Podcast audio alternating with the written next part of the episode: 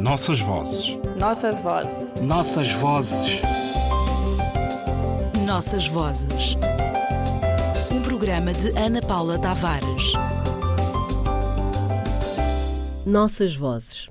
Há os verbos e os antigos professores.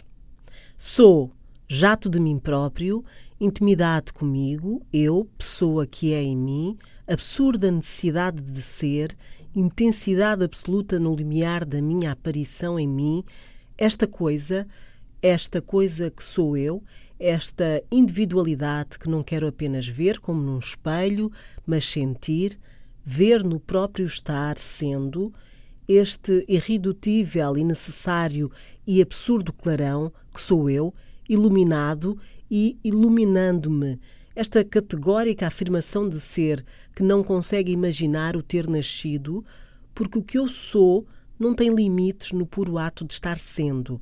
Esta evidência que me aterra quando um raio da sua luz emerge da espessura que me cobre. E estas mãos, estes pés que são meus e não são meus, porque eu sou-os a eles, mas também estou neles, porque eu vivo-os são a minha pessoa e, todavia, vejo-os também de cima, de fora, com uma caneta com que vou escrevendo.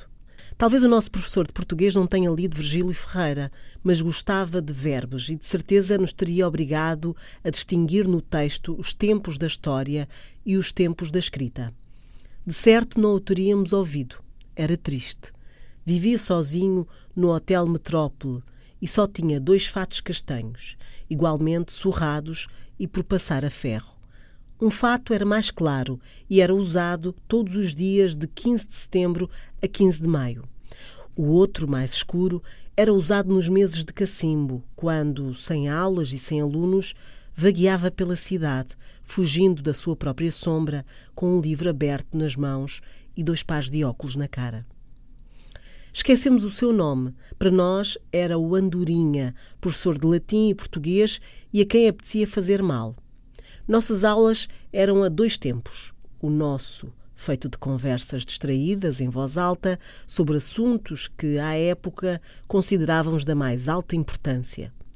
Os jovens do bambu, o autocarro do Chinvinguiro, as matinés do Odeon Cine Teatro, o picadeiro, as letras das canções do Elvis Presley e os amores, tantos e tão rápidos, bem me quer, mal me quer. E o tempo do professor, a explicar a língua portuguesa, suas origens remotas, suas transformações modernas. Aos verbos dedicou uma série de aulas. Dizia: o verbo é uma palavra de forma variável que exprime o que se passa ou seja, um acontecimento representado no tempo.